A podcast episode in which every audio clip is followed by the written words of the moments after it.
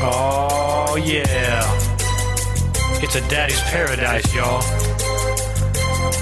Listen. Saturday morning, I'm up with the sun. Grab the list on the fridge, honeydews to get done. All my homies on the block call me genie of the lawn. Grass cut tight, weeds all gone. Grilling for the fam, you better not doubt it. You can bet every minute I'll be tweeting about it. Hashtag grilling on, hashtag perfect sauce. Then I post a selfie, green egg is the boss. Running, jumping, playing games in the yard. We laugh real loud and we play real hard. Prayers at bedtime, a kiss goodnight. Aww, it's a daddy's paradise. Yeah, welcome to the life, living in a daddy's paradise.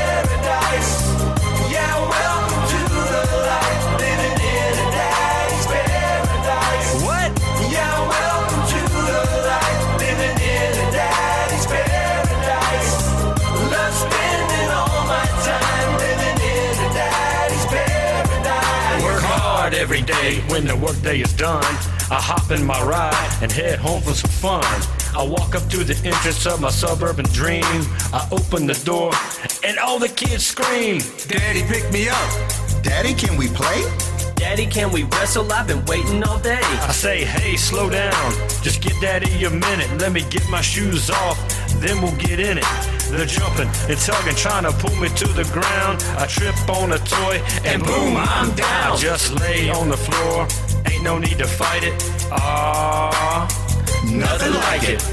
Yeah, welcome to the life, living in a daddy's paradise. That's right. Yeah, welcome to the life, living in a daddy's paradise.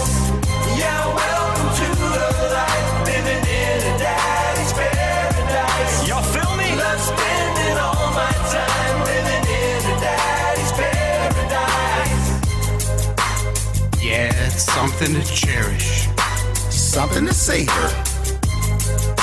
Of all the things in life, listen, this is what matters. Yeah, welcome to the life, living in a daddy's paradise. Yeah, yeah. Yeah, welcome to the life, living in a daddy's paradise. Is your room clean? Yeah, welcome to the life, living in a daddy's paradise. Play Nintendo. Love spending all my time living in a daddy's paradise. Get down from there. Yeah, welcome to the life, living in a daddy's paradise. Lawn of the year. Yeah, welcome to the life, living in a daddy's paradise. Ballet again? Yeah, welcome to the life, living in a daddy's paradise. Mac and cheese? Love spending all my time living in a daddy's paradise. Let's get home, y'all. Get out of here, y'all.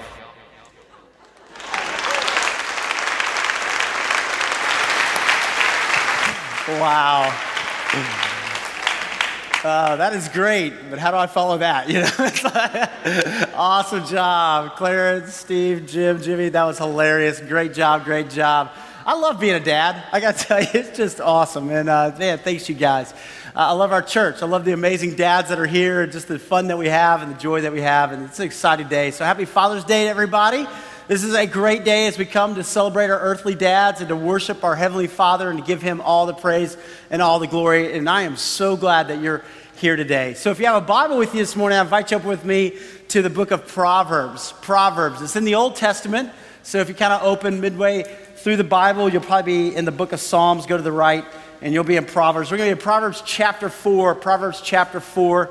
Also, if you have a mobile device, you can access the scriptures online. I'm still laughing about that. That was great. And we'll also put the words on the screen so you can follow along. We've been in a great series this summer called, you know, The Best Is Yet to Come. And we've been talking about the things that God has prepared for us. And if you missed last Sunday, I encourage you to go back and watch the podcast because we talked about heaven and man, it was just awesome what God's doing in our lives and what we see in Scripture about heaven. And then next week, we'll jump into continuing that series in 2 Corinthians, and we'll be in 6 and 7 talking about joy. But today, we want to talk about fathers. And today, it's just a special day. And so we want to talk about the dads and just say thank you to the dads in the room and to worship our Heavenly Father together. So Proverbs chapter 4, all about fathers, and we're going to kind of dive into that today as we see the role of fathers. Pick up in verse 1. It says, "Listen to my sons to a father's instruction. Pay attention and gain understanding. I give you sound learning, so do not forsake my teaching. When I was a boy in my father's house, still tender and an only child of my mother, he taught me and said, lay hold of my words with all your heart. Keep my commands and you will live. Get wisdom, get understanding. Do not forget my words or swerve from them. Do not forsake wisdom and she will protect you. Love her and she will watch over you. Wisdom is supreme. Therefore get wisdom, though it cost all you have, get understanding. Esteem her and she will exalt you. Embrace her and she will honor you. She will set a garland of grace on your head and present you with a crown of splendor." Now here's what I want you to see today. Solomon, who is writing this, is known as the wisest man that ever lived. That's pretty cool, right? I mean, if you have any distinction, you're like, I'm the wisest man that ever lived, right? That's Solomon. He was also the wealthiest man that ever lived. And here's what Solomon starts to talk about in Proverbs chapter 4. He talks about the role of fathers. And the first thing we see is the role of a father is purposeful. Purposeful.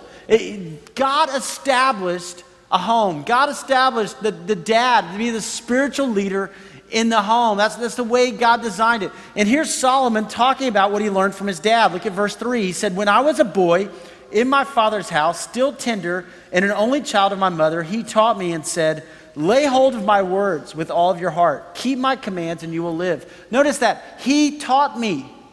He taught me. He poured into me.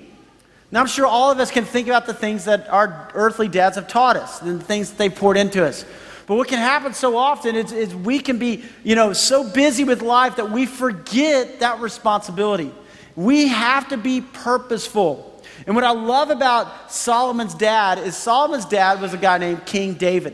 And King David, if you go back and read the Old Testament, this guy was known as a man after God's heart. He loved God. He worshiped God, and God blessed him. He became the king over all of Israel. I mean, he went from, Israel was a little nation, just blew up. God just furthered the kingdom. God blessed David, and David wasn't perfect. David made a huge, huge mistake in his life, and it can happen to all of us, right? And yet David continued to pursue the Lord. One day David was out, and he should have been with his men fighting. It says in the time when kings go off to war, and David was walking around the roof of his palace and he saw a beautiful young woman bathing and he said, "I want her." And he went and he took her, committed adultery, and then he had her husband murdered to cover it up. You know that woman? That's Bathsheba, who is Solomon's mom. And David could have easily shirked his responsibility. David could have easily said, forget it. I'm the king. I can do whatever I want. But you know what? David didn't. And he repented. He was broken. He came before the Lord and said, "I've messed up. I've blown it." And he stepped in and he raised Solomon. He was a husband to Bathsheba. See, so often I think, guys, we feel disqualified because we look at our past and we say, I didn't grow up in church. I don't know a whole lot. Or I made a mistake. Or when I was dating, I did this or that. And Satan comes along and kind of says, how are you going to be a great dad? How are you going to be an awesome grandfather? How are you going to do anything because you've done this? And it's so easy for us to just go, you're right. And instead we go, no. Get behind me, Satan. I am a new creation in Christ. The old is gone and the new has come. I've been redeemed. I've been restored. And I'm stepping up to what God has called me to do. David was known as a man after God's heart at the end of his life, even after he'd gone through all that. And if you're here today and you're a dad and you go, it's just so hard for me because I've messed up, I made mistakes. We've all made mistakes. Listen, and you come before the grace of God and you say, I'm going forward in Christ. I'm not living in the past. I'm going forward in Christ. Here's what Dallas Willard said, and I think this is so powerful. He says, "The world can no longer be left to mere diplomats, politicians, and business leaders. They have done the best they could, no doubt. But this is an age for spiritual heroes, a time for men and women to be heroic in their faith and in spiritual character and power." Guys, this is a time for spiritual heroes. This is a time for all of us men and women to step up and to be who God has called us to be. The world is looking. The world is wanting. The world is desiring. How do I live in this world? And we're called. We're not perfect, any of us, by any stretch of the imagination. But God has called you. And God has placed a child in your home. God has placed a child in your life. God has placed a niece or a nephew. God has given you a responsibility. You step into that. You be purposeful. I loved watching Dave baptize his daughter. I mean, how awesome is that? The first service, we saw a dad baptizing his daughter. His daughter was 8. And you know what she said in her testimony? You know, my dad, he said, hey, get your Bible. We're going to go to Cracker Barrel. I want to show you some verses. 8-year-old. And he sat down and he talked with her about some verses in Scripture. And I just thought, that's being purposeful. Being purposeful. Solomon says, man, the role of a father is being purposeful. Second thing we see is this, the role of a father is preparation. Preparation. You know, David pouring into his son. David saying this to his son. He says, hey, get wisdom, get understanding. Do not forsake wisdom, for she will protect you. Love her, and she will watch over you. See, David knew one day that his son would be king. David knew that God had a big plan for his life. And David knew the role of a father was, yes, to provide and protect. But David knew that it was also to prepare his son for what God wanted to do in his life. As a parent, as a father, as a mother, all of us, we have this call for preparation. Because, see, your kids, they're going to lead families one day. They're going to lead churches one day. They're going to lead communities one day. They're going to lead businesses one day. They're going to be the future leaders of the world one day. And your call and my call is to step in to prepare them for what God has for them. And if you're a grandparent or a parent or an aunt or uncle, listen, you and I have a call. Yes, we're living our life. Yes, we've got all these things happening and going on, but we're also preparing that next generation. We say a lot around Rolling Hills this, discipleship is more caught than it is taught. Discipleship is more caught than it is taught. What does that mean? That means we can say a lot of things, but what they are doing is they're watching us. They're watching us. They're watching how we live. How often have we said, you know, well, I'll do as I say, not as I do? That doesn't work, because what they're doing is they're watching your life.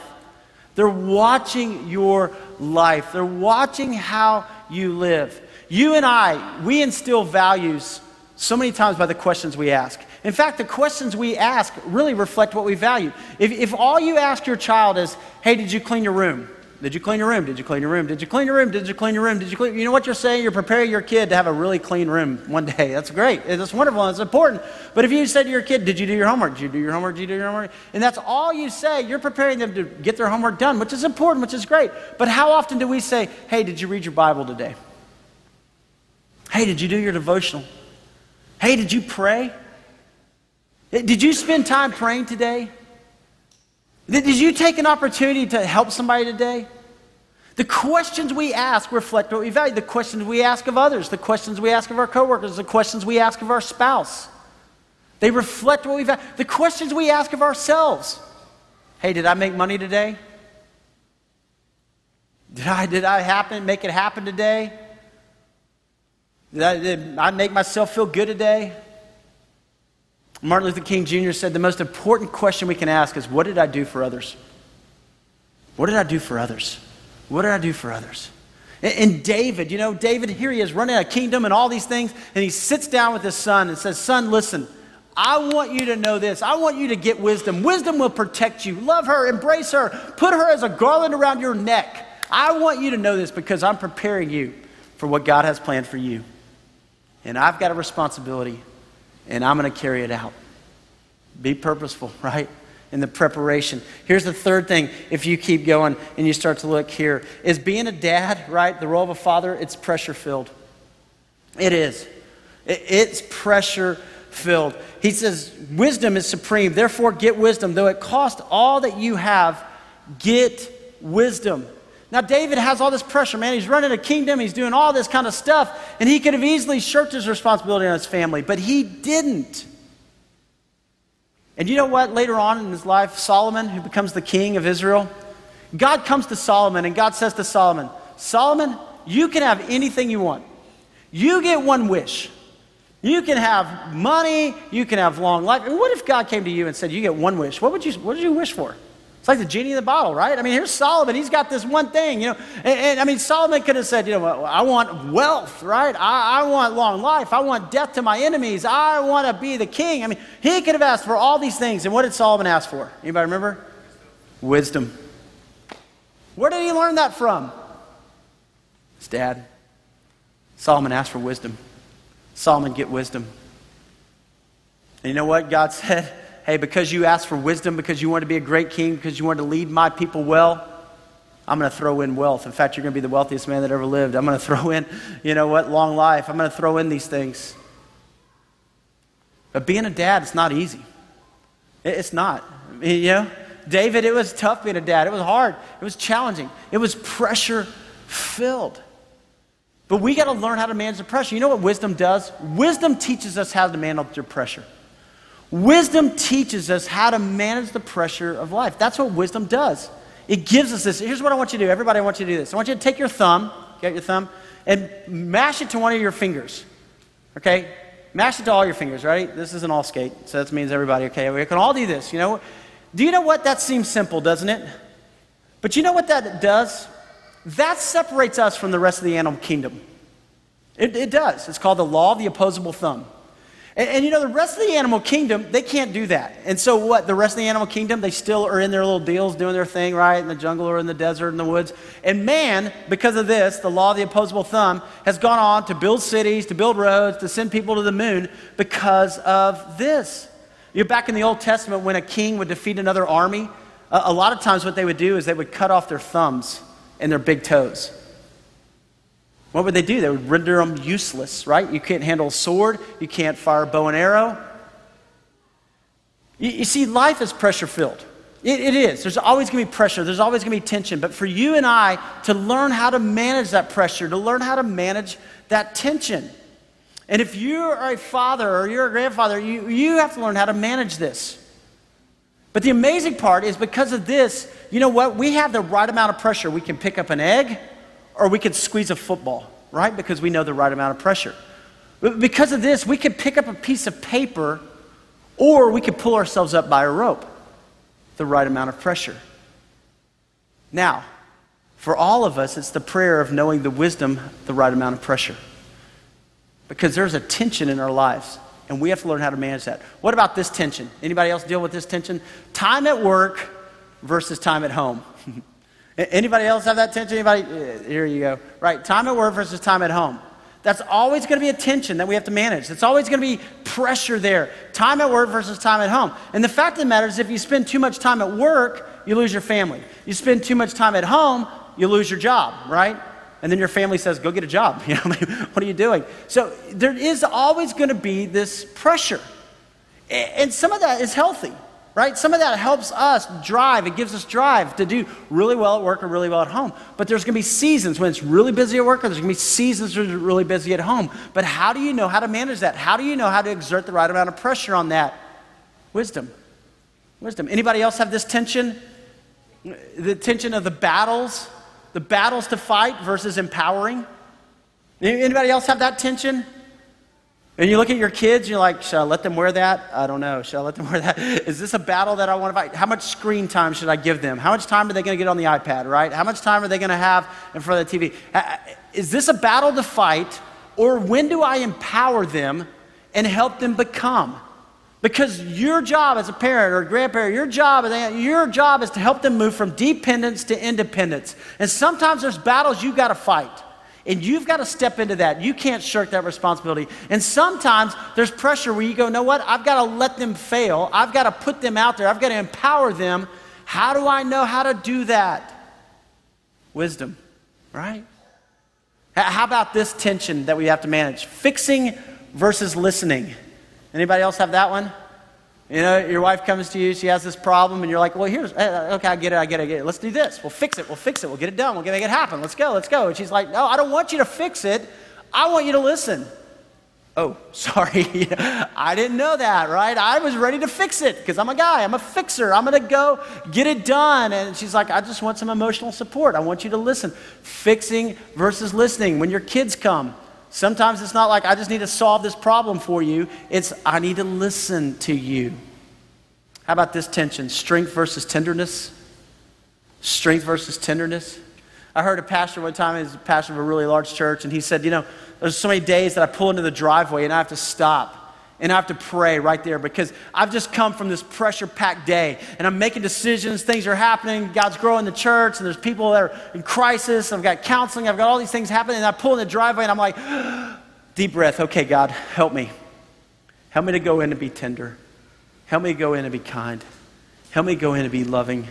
Help me to go in and be gracious. How do I manage that? How do I know what pressure? It's wisdom. You see, every morning I wake up and I'm like, God, give me wisdom. God, please, I need wisdom. I need it. And David was so remarkable because he poured into his son Solomon. Solomon, have wisdom. You're going to lead.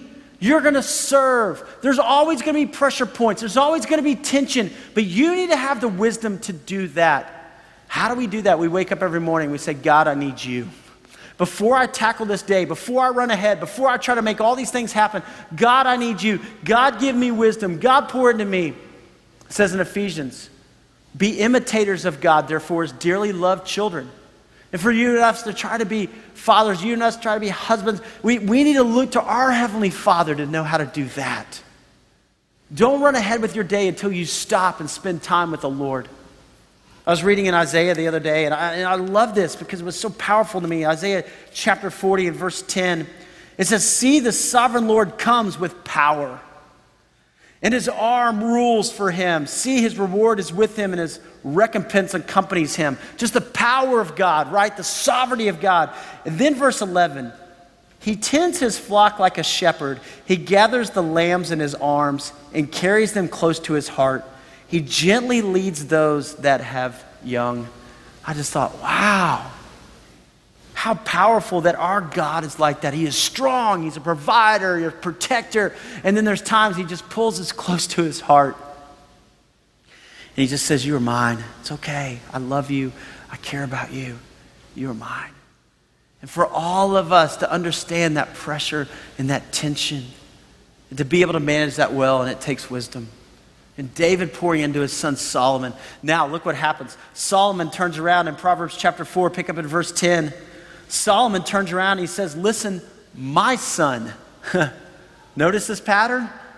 Pattern through the generations. Listen, my son, accept what I say, and the years of your life will be many. I guide you in the way of wisdom and lead you along straight paths. When you walk, your steps will not be hampered. When you run, you will not stumble. Hold on to instruction. Do not let it go. Guard it well, for it is your life. Do not set foot on the path of the wicked or walk in the way of evil men. Avoid it. Do not travel on it. Turn from it and go on your way, for they cannot sleep till they do evil. They are robbed of slumber till they make someone fall. They eat of the bread of wickedness and drink of the wine of violence. The path of the righteous is like the first gleam of dawn, shining ever brighter till the full light of day. But the way of the wicked is like deep darkness. They do not know what makes them stumble. Here's Solomon. After he's learned all these things from his dad, he begins to pour in to those who come behind him. The fourth role of a father, get this, it's powerful. Powerful. The role of a father is powerful. You are impacting others. You are impacting lives. That's why Solomon writes, these words are for your life. Guard your life. These words will give you wisdom. But the way of the wicked is like a deep darkness. But the path of the righteous is like the first gleam of the dawn. Hey, there is life here. There's life. All of us this week probably were just brokenhearted over what happened in Charleston. I got to tell you, I watched that and my heart just broke. I was angry. I was frustrated, I was mad, I was praying like everything. God, just calm my heart. I just can't even fathom this, that we live in this broken world and the hurt and the pain.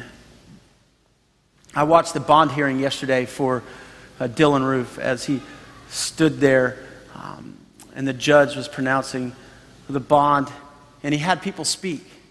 And many of the relatives, the children, the grandchildren, of those who were killed stood up and spoke, and I was moved. I gotta tell you, it was powerful seeing our Christian brothers and sisters, stand up and say, you hurt me.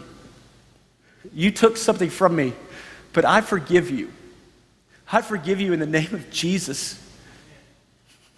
May God show mercy to your soul. May you come to know Christ. And I just saw this, and I was like weeping. I'm sitting there watching this. I'm like, wow. And I'm so thankful for this pastor, this church, and for his wife and his two kids. I'm thankful for his life and the impact that he's had, this legacy. I'm thankful for all of our brothers and sisters there. And And I watched it with this deep emotion. And I got to tell you guys, church, I'll just tell you, I hate racism. I hate it with every ounce of my being. I hate it. I didn't grow up with it, praise God.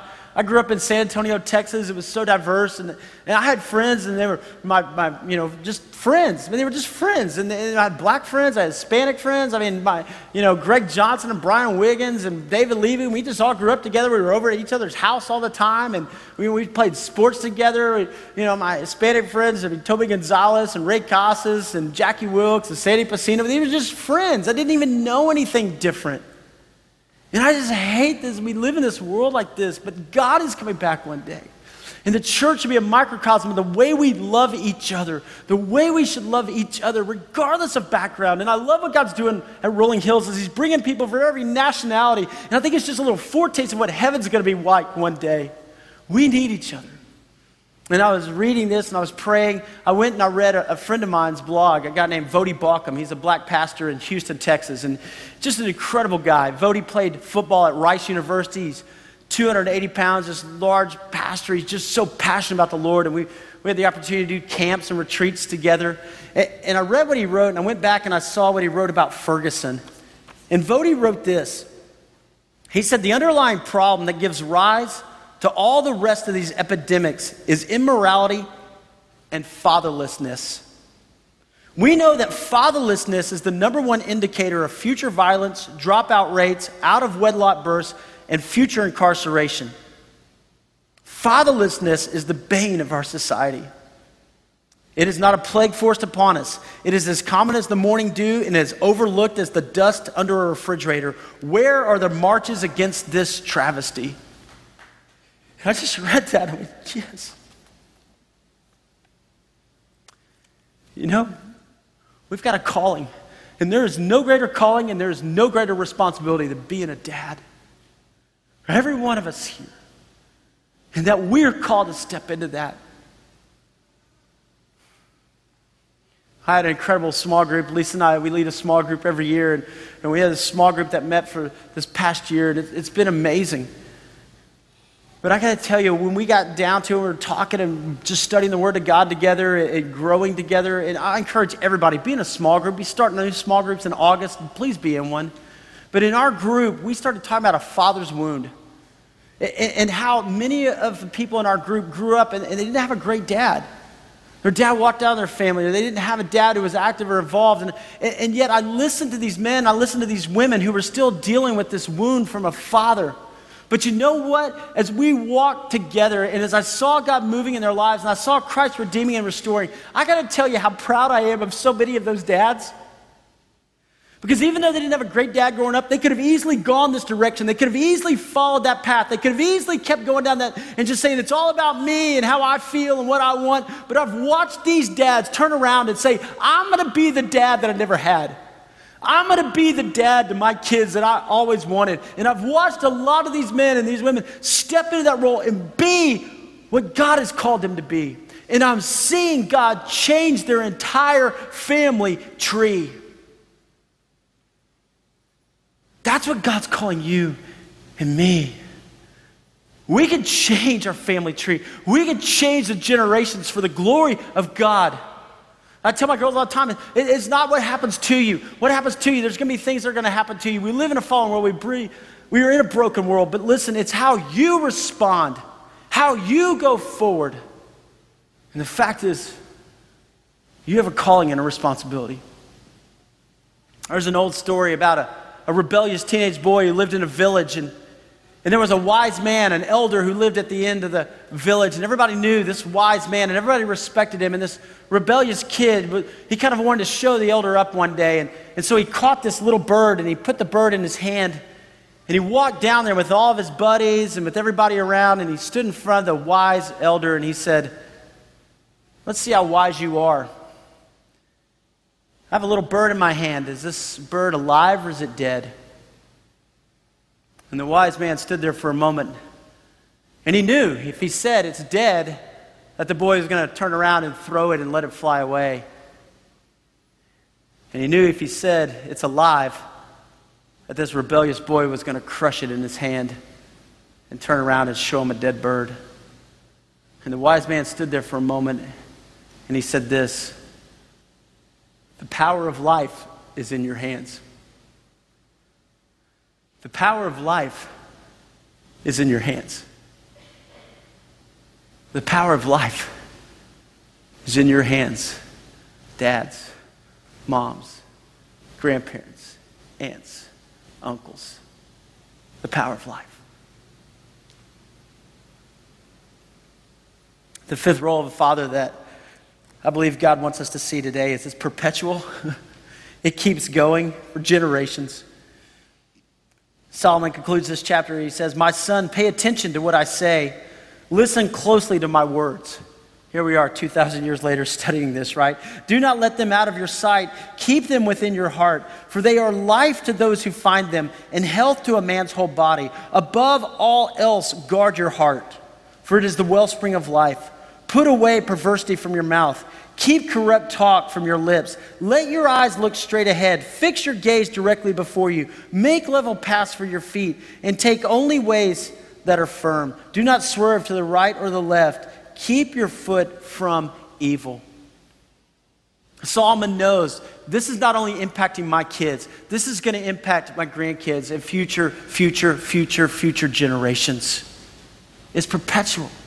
The decisions that you and I make, they live on. This call to obedience is bigger than us. And so Solomon comes back here and he says four things that I want you to get. First of all, he says this, guard your heart. Guard your heart. He said, it is the wellspring of life. Guard your heart. Boy, it's so easy for our hearts to run after the things of the world, isn't it? It's so easy for our hearts to run after money or to run after success or to run after career. He says, guard your heart. The Bible says, for out of an overflow of the heart, the mouth speaks. It's what happens here. That's why when Jesus was asked, what's the most important commandment, right? He said, love the Lord your God with all your heart. Making sure that God's on the throne. He says, guard your heart. Second thing he says is guard your tongue. Guard your tongue. Your words have weight. Please hear this today. Your words have weight. Probably many of us, we remember things that people said to us when we were kids. And we've carried that on through our life. Dads, your words have weight. Moms, your words have weight. Grandparents, your words have weight. What are you speaking? How are you speaking into the lives of those who come behind you? Third thing he says is this. He says, guard your eyes, right? Guard your eyes. Guys, we are visually stimulated. We have to watch what we watch. We have to watch what comes into our eyes. And as much as I hate racism, I hate pornography. I just hate it because I see what it does to men. And the images that get stuck in your mind, and it erodes this capacity for intimacy. Please, if you're struggling, let us know. Get help. Don't continue to try to do it yourself and to fight it yourself. Please. Job in Job 31, Job was a righteous man. In Job 31:1, he says this, I've made a covenant with my eyes not to look lustfully at another woman. And then he says, number four, he says, guard your direction. Guard your direction. Because here's the fact of the matter. You have feet that are following you. What direction are you going? Proverbs 3:5-6, trust in the Lord with all your heart and lean not on your own understanding. In all your ways, acknowledge him and he will make your paths straight. You are leading. You are leading. That's why, guys, sometimes you don't take the promotion because you know what it's going to do to your family. Sometimes you have to say, you know what, I know I can do that. I know I can make more money. But listen, my family is more important. These kids are more important. I've got a calling and I've got a responsibility that's even greater. Guard your direction because there's others following you. You are a leader. Every one of you, you are a leader. Hear that today. Well, last week I had the opportunity to go up to our youth camp and it was awesome. I got to tell you, what God's doing in our preschool children's student ministry is amazing. Pastor Nick and Chase and just Anna, everybody in the family ministry. It's just amazing. So I was up there. My wife Lisa was doing arts and crafts for all the kids camp. And so Grace, our 11-year-old, was there and Mabry, our 8-year-old. And then Kate, my 6-year-old daughter, she went too. And so I came up on Thursday and Friday and I was up there and I snuck into the student ministry. And they were having their last night of worship. And it was a great night, right? You had all these kids in there. It was packed out. If you were here earlier, you saw some of the video. The band was rocking. And then they just had this prayer time. And they all came around and they prayed over Chase as their student pastor and prayed over him. And then the graduating seniors, we have a great class of graduating seniors, and they stood up and they turned around and they prayed over the new seniors. And they put hands on them and they prayed over them. And then those new seniors prayed over the juniors, and juniors prayed over the sophomores, and sophomores over the freshmen. And then they prayed, all of them prayed over the new sixth graders, right? These fifth graders are becoming sixth graders. It was just this, great night. People are praying, and I'm standing in the back kind of hiding out, trying not to be a distraction and standing against the wall. And I'm praying and I'm watching this, and I'm so proud of them, and I'm so proud of our church. And I'm thinking, these are the future leaders, man. They're coming up, and there's a ton of them, and they're so excited about God. And I'm just back there, I'm thanking God, and I'm excited, and I'm hiding out kind of in the dark. Well, Chase then turns around as student pastor, and he says, all right, guys, here's what I want you to do. I want you to go find your leaders. I want you to go find your leaders, and I want you to circle around them and pray over them. And, he's talking about their small group leaders. We have a great group of adults. All these adults that pour into our students and into our kids and teach them on Sunday mornings and Wednesday nights and Sunday nights. And so it was amazing. I'm standing back there and I'm watching these students go in and find these adult leaders, circle up around them, and they just lay hands on them, and they're starting to pray over them. Well, while I'm standing back there and I'm watching this unfold, right, in this room full, all these students, and they're praying in these small groups, and I'm just praying back there, and all of a sudden I look up, and here's my daughter Kate, our little 6-year-old. And she had just kind of wandered up here, right? And she's standing in front of me, and I look down at Kate. Here's a picture of Kate. And she's just a doll. And I love her so much. And here she is, 6. And so she comes, and in this moment, I'm standing back there, and she comes, and she's standing right in front of me. And I look up, and I see her. And then she just does this, right? Which is the universal sign of pick me up, daddy, So I reach down, and I pick her up. And I'm holding her right there. And she puts her hands on my shoulders, and she said, Daddy, you're my leader. She said, you lead me and Mommy and my sissies, and I just wanted to come and pray for you. And my little 6-year-old started praying, God, I thank you for my daddy. And I lost it. I'm a mess, man. I'm just bawling. I'm crying back there. I'm trying to hold her, and I'm shaking. And I just thought, whoa, wow. The power of life is in your hands. The power of life is in your hands.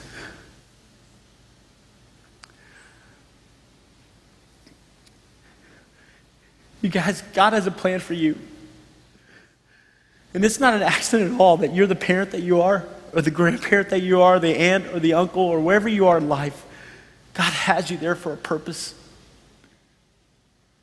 And God wants you to know that. And God wants to use you in a mighty way for His glory. And I don't know where you are today. I really don't. And maybe some of you are here, and you've kind of checked out from your family, or maybe work's been dominating everything in your life. And maybe today God's just saying, oh, come on, don't miss it. Don't miss it. I'm calling you. I have chosen you. Maybe you feel like, man, I don't have the right things to say. I don't know enough. I haven't been in the Bible enough. I haven't been in church long enough. Listen. Don't disqualify yourself, because God has a plan for you. And you hold on to God, and you trust God, and you grow in your relationship with Him every day. God, I want you to lead me. Maybe today, man, you just miss your dad. Maybe he's already gone home, and he's with the Lord. You just miss him. But today, just say, thank you, God, for what He taught me. And God, thank you for the gift of Christ, and thank you for the gift of heaven. And God, I don't grieve as somebody who has no hope. I know I'll see Him again. But for whatever time I have here, find me faithful, God, to take the things that were poured into me and pour into others. Maybe for you, you didn't grow up with a great dad. I'm sorry. I did. And I'm blessed, and I'm thankful for my dad. He's right back there. And I'm so thankful for him. But even if you didn't have a great dad, you be the one to change your family tree.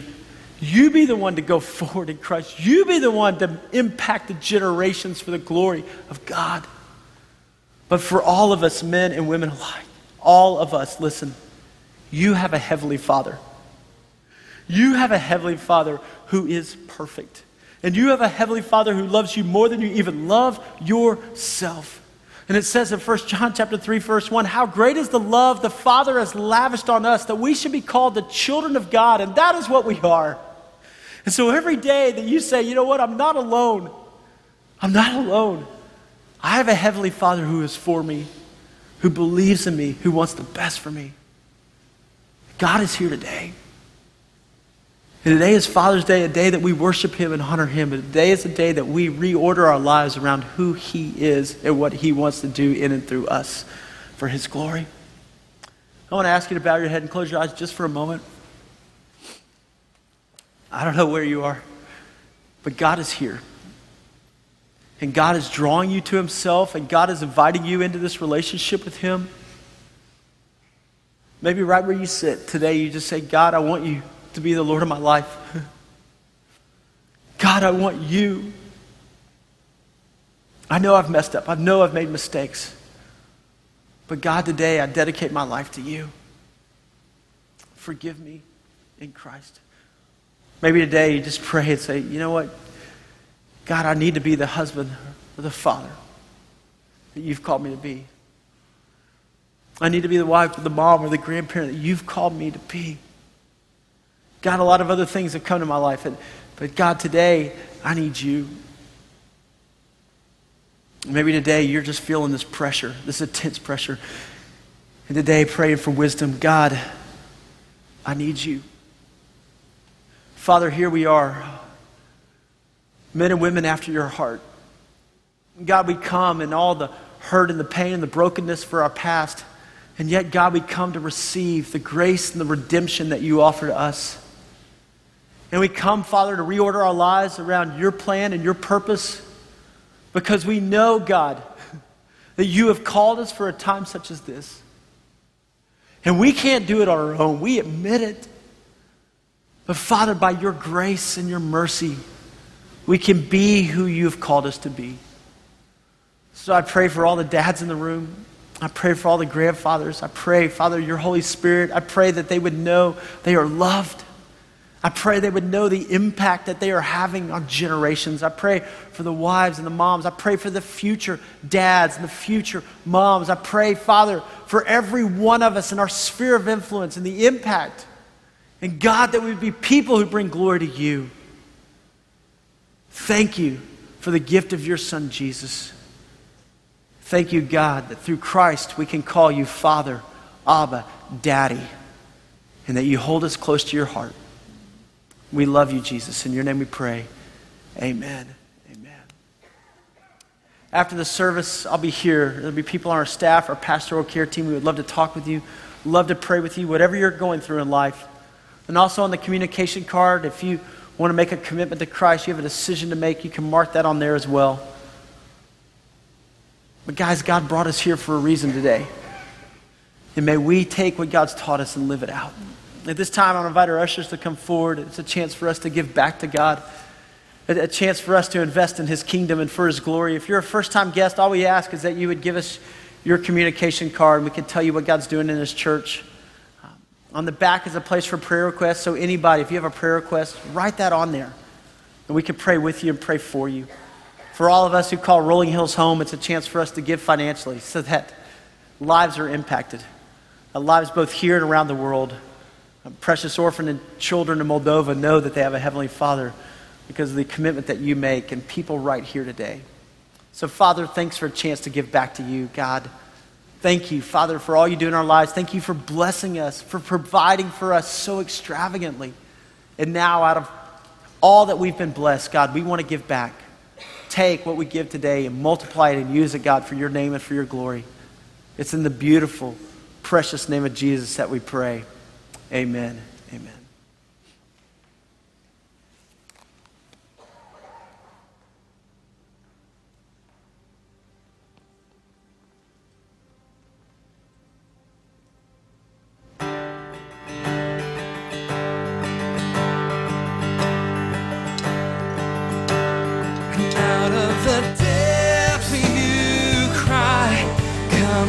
Satisfied, Father, you sing.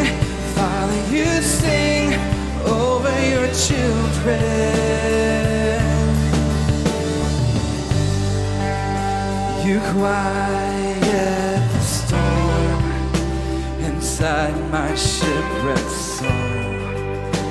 Your spirit will lead, it calls the wayward home. At the sound of your name, our sin is washed away. In Christ we're crucified, in you we die, in you we rise, and out of the depths of you cry, come and be satisfied. Father, you sing, Father, you sing over your children, and let us see through your eyes, we are your bread.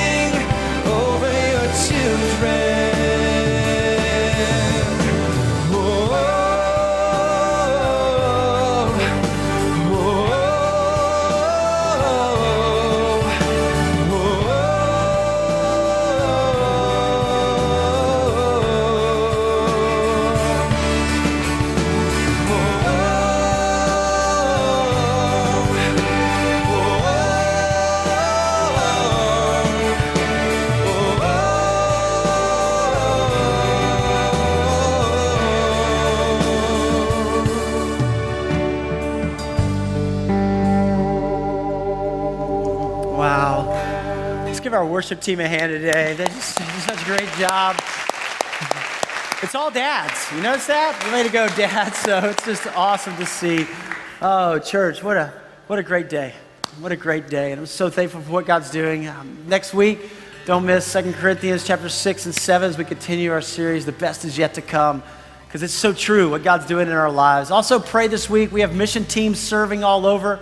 We had a team that left yesterday for DC. We've got another team leaving tomorrow for Kentucky. We've got a team leaving Friday for Moldova, and we'll have 3 teams going there. We have another team going to the Amazon. So it's just amazing. Over this next month, we'll probably have 100 plus people out serving around the world. I'm just so thankful for what God's doing and the impact that's being made. And you know what I'm thankful for today too? It's our Heavenly Father. And I'm thankful too for all the dads that are here. And so if you're a dad, would you just stand up wherever you are, just all over the place? We just want to say thank you. Great job. Great job. We are proud of you, and we're thankful for you. And here's the way I'd love to close. Stay standing, dads. If you are a spouse or a wife, or if you are a son or a daughter, or you're a friend and you're sitting around, would you just stand up and place a hand on this dad, this grandfather, somebody around you? Or if you're a friend and you see somebody standing around, would you just kind of walk over, put a hand on them? And we're going to pray right now as we close the service today. Father, thank you. Thank you for these amazing men who are standing right here. And God, I pray a blessing over them, Father. I pray that you would anoint them with your Holy Spirit. I pray you would give them wisdom, because the power of life is in their hands, and they are impacting generations. And so, Lord, hold them close to your heart. And God, I thank you for every person in this room today, God. And I would pray that we would be men and women after your heart, that we would be people who love you and bring glory to you all the days of our life. Thank you, God. Thank you to Heavenly Father who sings over us. And now send us out as people who are redeemed to live it out, Father. And it's in the name of Jesus that we pray. And all God's people said, amen. Have a great, great week. Thanks for being here. Happy Father's Day.